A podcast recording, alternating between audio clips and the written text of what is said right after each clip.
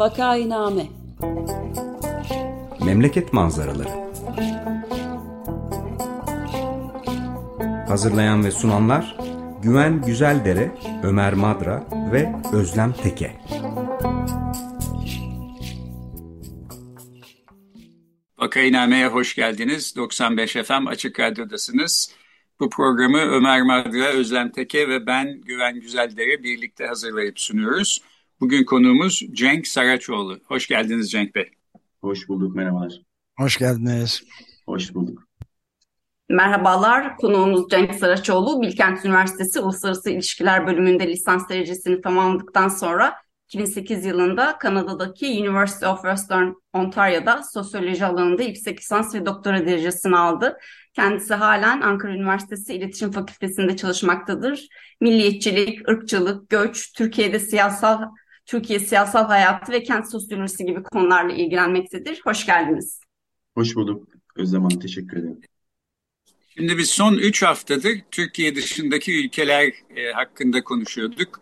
E, Şili'den, Brezilya'dan ve İran'dan bahsettik ve buradaki muhalefet hareketleri hakkında konuşmaya çalıştık. Bugün de biraz genel olarak muhalefetin e, muhalefet alanı nedir, muhalefet nasıl bir öznedir, alttan veya üstten e, sınırları var mıdır bu alanın? Bunlardan konuşalım ve Türkiye'deki muhalefetin e, neler yaptığından veya neler yapabileceğinden konuşalım e, istiyoruz. Şimdi e, haliyle uzun ömürlü iktidarların e, siyasi bir başarıları e, oluyor. Bu sayede e, ömürlerini uzatabiliyorlar. Fakat bunun muhalefetten bağımsız olduğunu söylemek zor. E, çünkü e, iktidarın ömrünü belirleyen unsurlardan bir tanesi de en azından muhalefetin nasıl muhalefet yaptığı. Bunun çarpıcı bir örneğini ben 2015'te gördük diye düşünüyorum. Yani ana muhalefet aslında e, Haziran 2015'te bir seçim kazandı. Fakat e, hükümet kurma görevini talep etmek yerine işte sabırlı bir şekilde istikşafi görüşmeler yaptı ve sonunda bu görevi bile alamadan e, seçimin yenilenmesine rıza gösterdi. E, o seçimi de iktidar yeniden kazandı ve iktidarın ömrü yeniden uzamış oldu. Dolayısıyla muhalefetin ne yaptığından bağımsız olarak iktidardan bahsetmek söz konusu e, değil gibi.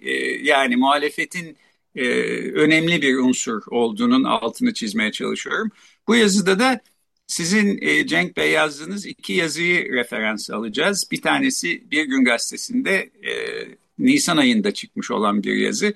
Diğeri Gazete Duvar'da Eylül ayında. İkisi de muhalefet, e, ikisinde de muhalefet konusunu irdeliyorsunuz. Ve diyorsunuz ki yani Türkiye'ye dışarıdan gelmiş birisi Türkiye'nin çok politize olmuş bir toplum olduğunu düşünebilir. Çünkü her an hepimiz siyasi şeyler hakkında konuşuyoruz. Sahiden de bir taksiye binerseniz yani bugünlerde taksiye binmek de zor gerçi ama binebilirseniz e, ve konuşkan bir taksi şoförüyle karşı karşıya gelirseniz siyaset dışında bir şeyden konuşma ihtimali çok az. Çok kısa bir sürede derin bir siyasi sohbetin içinde insan kendisini buluyor. Fakat diyorsunuz ki aslında insanların Türkiye toplumunun politikleştiğini düşünmek bir yanılgı. Çünkü e, insanlar uzun süredir ancak siyasetle çözülebilecek olan sorunlarla, sorunlar yumağıyla derin bir depolitizasyon hali içinde boğuşuyorlar. E, dolayısıyla bu politik olma görüntüsü yanlış e, ya da yanıltıcı bir e, görüntü. E, ve depolitizasyonun bir idare tekniği olarak kullanıldığını, e, işte iktidarın elinde bir araç olarak da aslında kullanıldığını söylüyorsunuz. Tabii buna da karşı çıkması gerekiyor muhalefetin haliyle. E, biraz bunlardan bahsedelim istiyorum. E, başka sorularım da var. Özlem Hanım'ın, Ömer Bey'in de soruları mutlaka vardır ama girişi ben size bırakayım isterseniz. Aslında siz çok güzel bir giriş yaptınız Güven Bey. Ee, gerçekten de e, benim e, başta söyleyebileceğim e, giriş cümlelerini size aktardınız. Şöyle söyleyebilirim. E, şimdi gerçekten de e, uzun süredir iktidarda olan e, fakat bir yandan da e, artık yarattığı rahatsızlıkları, biriktirdiği çelişkileri yönetme e, kapasitesini yitirmiş veya mevcut düzeni, rejimi ol, e, olduğu gibi ideolojik anlamda yeniden üretme e, araçlarını önemli ölçüde e, aşınmış olan siyasal iktidarlar o birikmiş e, muhalif e, talepleri e, insanların e, daha iyi bir topluma, daha iyi bir ülkeye dair özlemlerini depolitize etme gibi bir yönelim içerisine girerler. Kendileri siyaseten bunları e, yeniden e, kendi e, önderlik ettiği düzeni yeniden üretme kapasitesini yitirdikçe muhalefet alanını siyasetten uzaklaştırmaya, oradaki politik dinamikleri, e, politik dinamikleri mümkün mertebe ket vurmaya yönelik bir çaba içerisine girerler.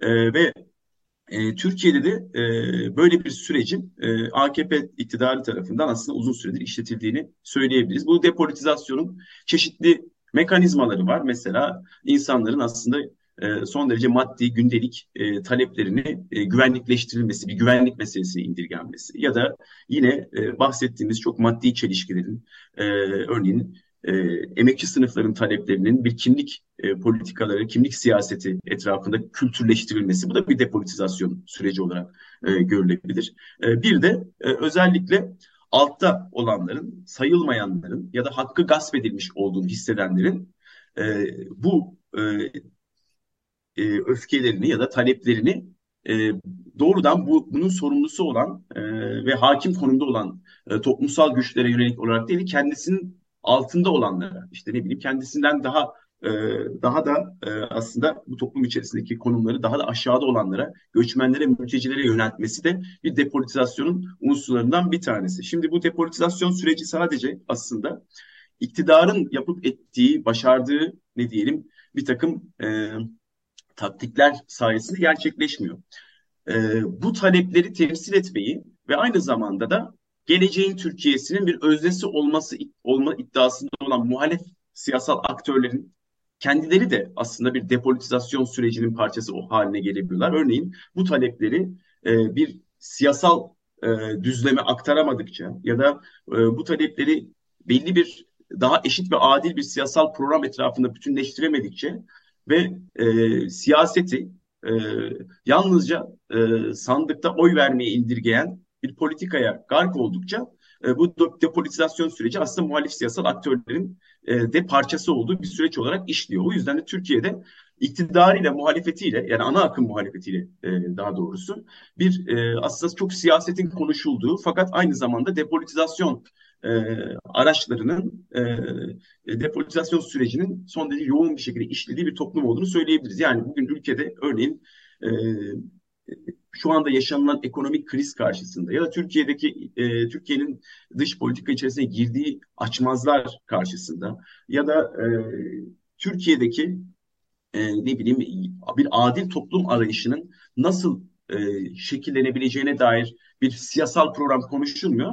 Şu anda herkesin kilitlendiği şey e, işte Millet İttifakı'nın adayı, ortak adayı kim olabilir? E, e, efendim Millet İttifakı içerisindeki siyasal bileşenlerin birbirleri arasındaki harmoni nasıl sağlanabilir? Bunlar konuşuyor. Bunlar siyasetin konusu, doğrudan siyaseti ilgilendiren, bir, genel anlamda siyaset iç, içeren şeyler değil. Siyaset aslında tanımlarsak aslında bir nevi bir e, burada Jacques Rancière'in e, kitabından Dissensus isimli kitabından yola çıkarak söyleyebilirim.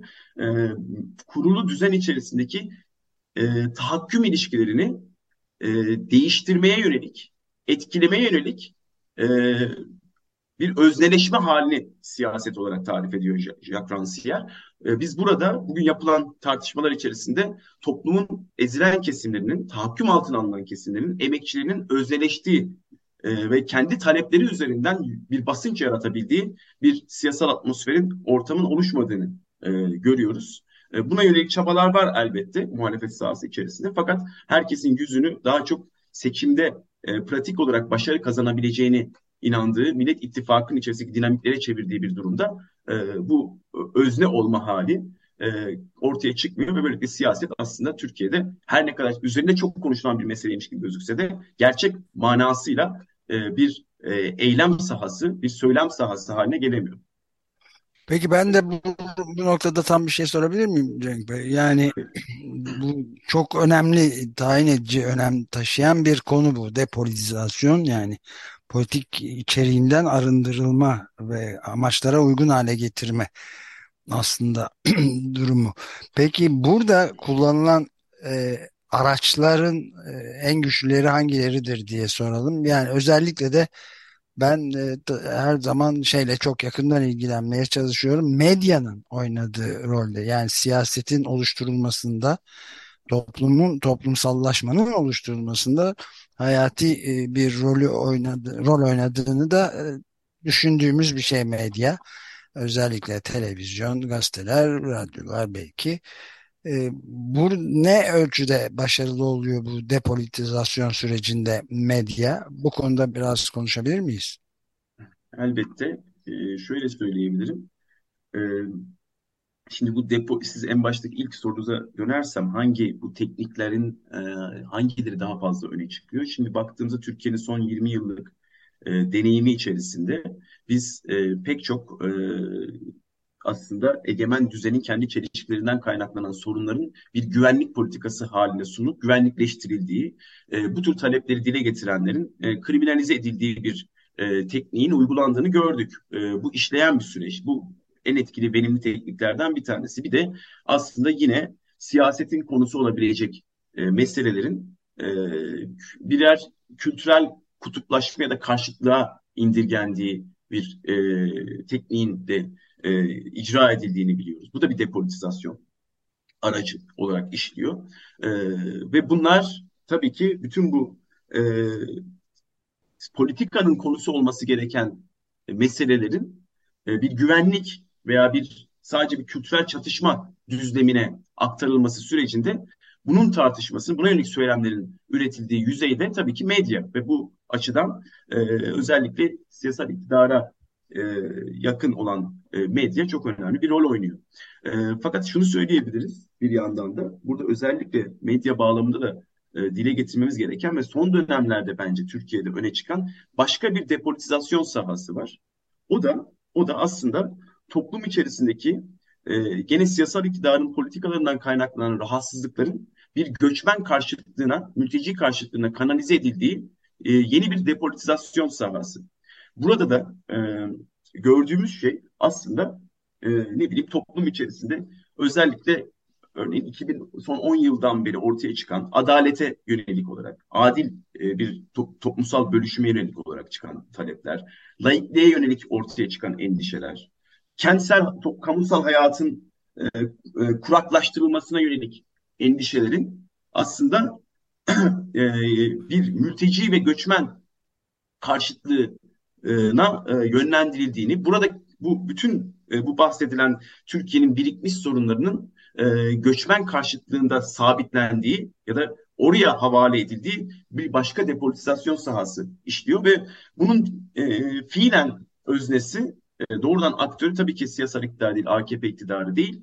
Fakat e, bu muhalefet sahası içerisinde bu toplumdaki birikmiş talepleri temsil etmeye çalışan belli özneler e, son dönemlerde gördüğümüz gibi bunların başında işte göçmen karşıtlığını siyasal e, söylemini merkezine yerleştiren Zafer Partisi gibi e, şeyler, e, oluşumlar geliyor ya da e, başka odaklar geliyor. E, bunlar bu, to bu toplumdaki birikmiş bahsettiğimiz temalar üzerinden kendisini gösteren muhalefeti e, göçmen karşıtlığına ya da e, bütün bunların sorumlusunu mültecilere e, havale eden bir söylemle bu depolitizasyon sürecinin bence bir parçası haline geliyorlar. Türkiye'de şu şunu söyleyebiliriz. Bence e, güvenlikleştirme politikalarıyla kültürleştirme ya da kimlik e, meselesine e, indirgeme vasıtasıyla depolitizasyon araçlarının e, sınırlarına eriştiği bir noktadayız. E, fakat yeni ortaya çıkan bu e, göçmen karşıtlığı ekseninde ortaya çıkan depolitizasyon sahası ise son derece canlı,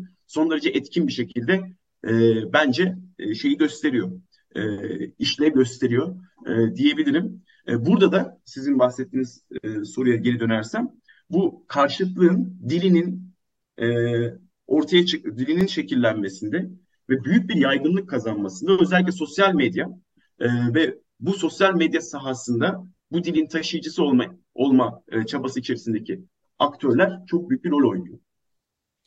E, şimdi bu depolitizasyon e, durumu herhalde iktidarın aslında hoşuna giden ve işine gelen bir şey diye düşünüyorum.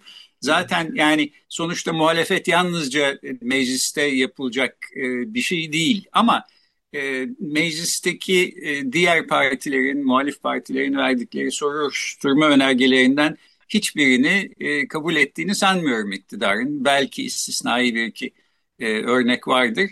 Yani genel olarak işte siz kenarda durun biz hallediyoruz e, gibi bir tutum e, içindeler gibi gözüküyor. E, bu tabii aslında muhalefetin bir şekilde kırması gereken e, bir şey. E, müdahil olmak e, böyle bir şey. E, siz bu müdah muhalefet sahasının hem alt sınırları hem üst sınırları olduğunu yani yukarıdan empoze edilen sınırları olduğunu ama aşağıdan da gelen e, bir takım sınırları olabileceğini e, söylüyorsunuz. Bunu biraz açar mısınız? Bu muhalefet alanının sınırlarından ne kastediliyor? Ee, şimdi şöyle muhalefet sahası diye tarif ettiğim şey aslında bir mücadele alanı. Kendisi de bir mücadele alanı. Şöyle ki e, özellikle bahsettiğimiz ilk başta bahsettiğim bu egemen kurulu düzenin yarattığı çelişkiler ve rahatsızlıkların birikmesi ve bunların bir e, temsiliyet arayışı içerisine girmesi aynı zamanda muhalefet sahası içerisinde de belli aktörlerin bu rahatsızlıkları temsil etme mücadelesinin içerisine girmesini beraberinde getiriyor. Yani muhalefet sahası dediğimiz saha aslında e, belli bir ülkedeki biriken ve siyasal iktidar tarafından çözülmeyeceğine inanılan taleplerin temsiline yönelik ve aynı zamanda yeni bir e, yani gelecekteki bir e, yeni toplumsal siyasal sistemin kuruluşunun öznesi olma mücadelesi. Şimdi bu muhalefet sahası içerisine girerken aktörler elbette pek çok sınırlamayla karşı karşıya kalır. Yani bu e, birikmiş toplumsal talepleri temsil etmeye yönelik bir aday olmada e, belli sınırları göz önüne almayı gerektiriyor, gözetmeyi gerektiriyor. Bu, bunun yukarıdan sınırları var. Ne bileyim o ülkede e, şekillenmiş olan tarihsel olarak e, bir e, kök, e, tarihsel bir köklülüğe sahip olan örneğin egemen ideolojik normları mecburen gözetmek zorunda kalıyorsunuz. Muhalif talepleri, muhalif kesimleri temsil etmeye çalışırken. Bir de aşağıdan sınırları var. Aşağıdan sınırlar da e, bir o toplumda ortaya çıkan e, özel bir takım muhalefet e, dinamiklerini ya da bir takım e, protesto ya da toplumsal hareketlerin e, yarattığı basınç. Yani e, örneğin biz bunu e, o yazıda Gezi'ye örnek veriyorum. Gezi 2013 yılında, 2013 Haziran ayında ortaya çıkan Gezi isyanı aslında e, AKP döneminde birikmiş olan e, o toplumsal rahatsızlıkların temalarını tek birer birer ortaya koydu ve e, bir muhalif aktörün e, hangi temalar üzerinden AKP sonrası dönemdeki Türkiye'yi ya veya AKP sonrası AKP içerisinde ortaya çıkan bu rahatsızlıkları temsil edebileceğine dair belli bir çerçeve sundu. Mesela e, ta o zamanlardan beri bugün hala e, bir mesele olan e, bir hukuk devleti arayışı.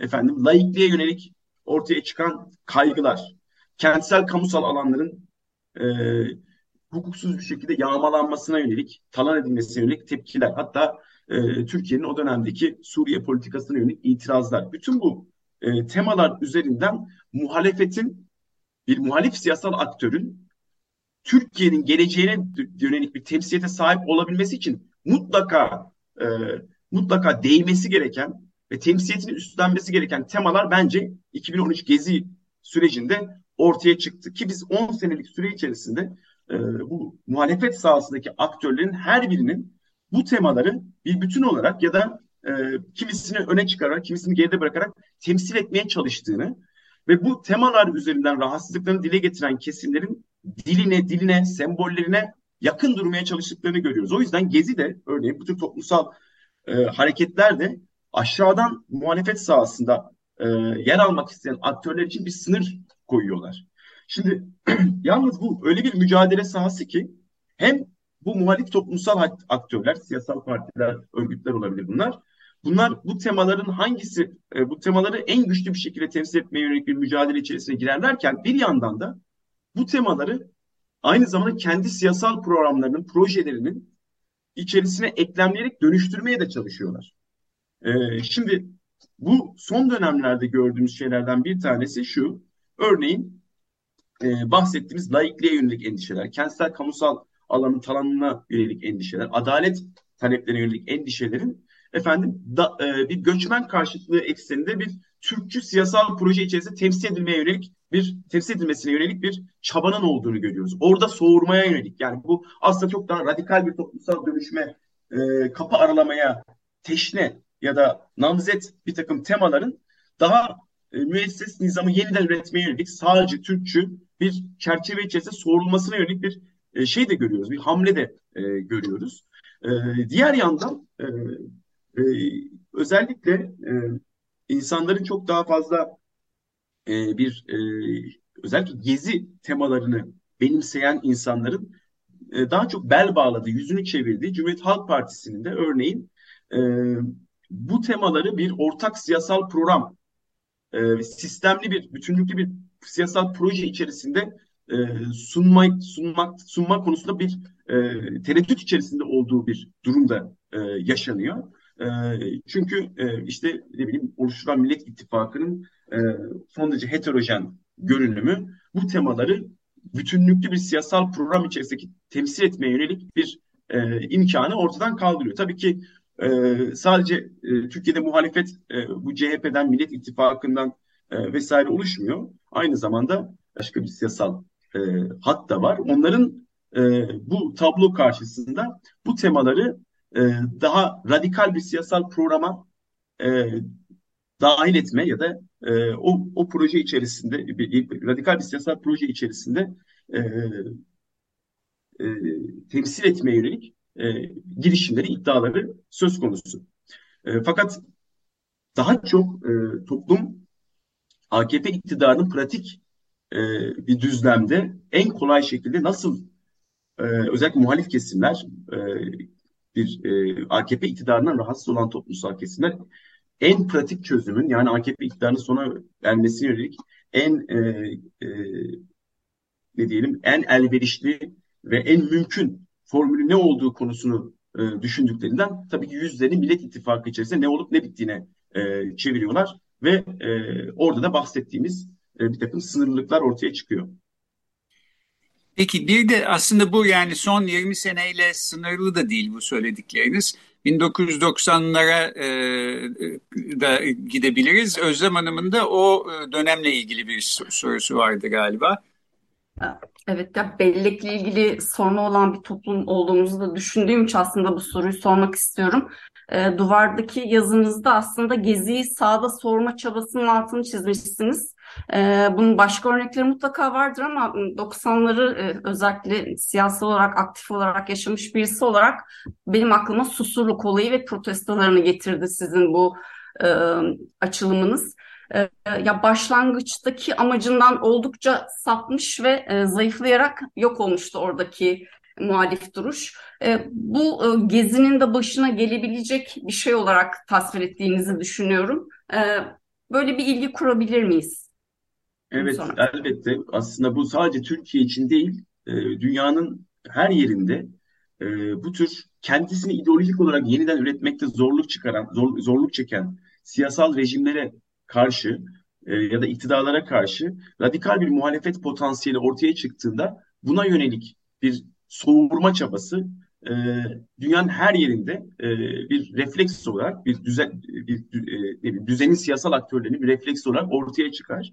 E, e, ve e, Türkiye her zaman da böyle bir e, risk söz konusudur. Susurluk örneği gerçekten e, doğru bir örnek. Orada da ortaya çıkan ve Türkiye'deki toplumsal düzenin bütününü sorgulamaya kapı aralayabilecek bir e, şüphecilik halinin nasıl e, sistem içi e, bir takım süreçler içerisinde soğurulduğunu, etkisizleştirildiğini gördük. Gezi'nin de e, son, 10, son 10 yıllık dönemde e, böyle bir e, elbette e, riskle karşı karşıya olduğunu e, söyleyebiliriz. Bunun emarelerini de görüyoruz aslında. Peki Ömer Bey sizin son bir sorunuz var mı? Programın sonuna geliyoruz. Yok geldik zaten herhalde programın sonuna da gayet e, etraflı bir şekilde kapsam kapsandı bu sınırlı zaman içinde. Benim başka sorum yok yani. Peki ben e, o zaman son bir dakika için yine sözü Cenk Bey'e bırakayım. Çünkü yazınızın sonunda e, muhalif solun görevi ne olmalı, ne şekilde müdahil olabilir e, muhalefet e, gibi soruları da tartışıyorsunuz. Bitirirken söylemek istediğiniz birkaç cümle varsa Cenk Bey öyle tamamlayalım. Evet, şimdi e, şunu söyleyebiliriz. Çok uzun zamandır birikmiş olan bu adalete, laikliğe, kentsel kamusal alanların e, daraltılmasına yönelik e, talepler bugün aslında yaşadığımız o bölüşüm şoku olarak ifade edilen e, e, yoksullaşma koşullarında son çok daha önemli temalar haline geldi. E, ve ben bu temaların sağda soru, sorulmamasının, sağ siyaset tarafından sorulmamasının yöntemlerinden ya da ne bileyim e, stratejilerinden e, e, stratejilerin en önemlisi olarak bütün bu birikmiş toplumsal talepleri bugün işte e, özellikle bu son ekonomik kriz içerisinde gördüğümüz sınıfsal taleplerle bütünleştirmenin e, bunun içerisinde e, bütün o talepleri, bütün o e, adalet, layıklık ve kent savunusu gibi talepleri sınıfsal bir içerikle e, donatmanın e, bu depolitizasyon sürecine karşıt bir e, strateji olarak önemli olduğunu düşünüyorum. E, son olarak bunu söyleyeyim. Peki çok teşekkür ederiz. Böylece e, bitirelim isterseniz. Bugün Ankara Üniversitesi'nden sosyolog Cenk Saraçoğlu konuğumuzdu. Referans olarak e, kullandığımız Bir Gün Gazetesi ve Gazete Duvar'da e, yazdığı yazıların bağlantılarını da ben bu programın bağlantısında paylaşıyorum. İsteyenler kolayca oradan e, erişebilirler. Çok teşekkür ediyoruz Cenk Bey. Teşekkürler, çok sağ olun. Çok teşekkürler. Hoşçakalın.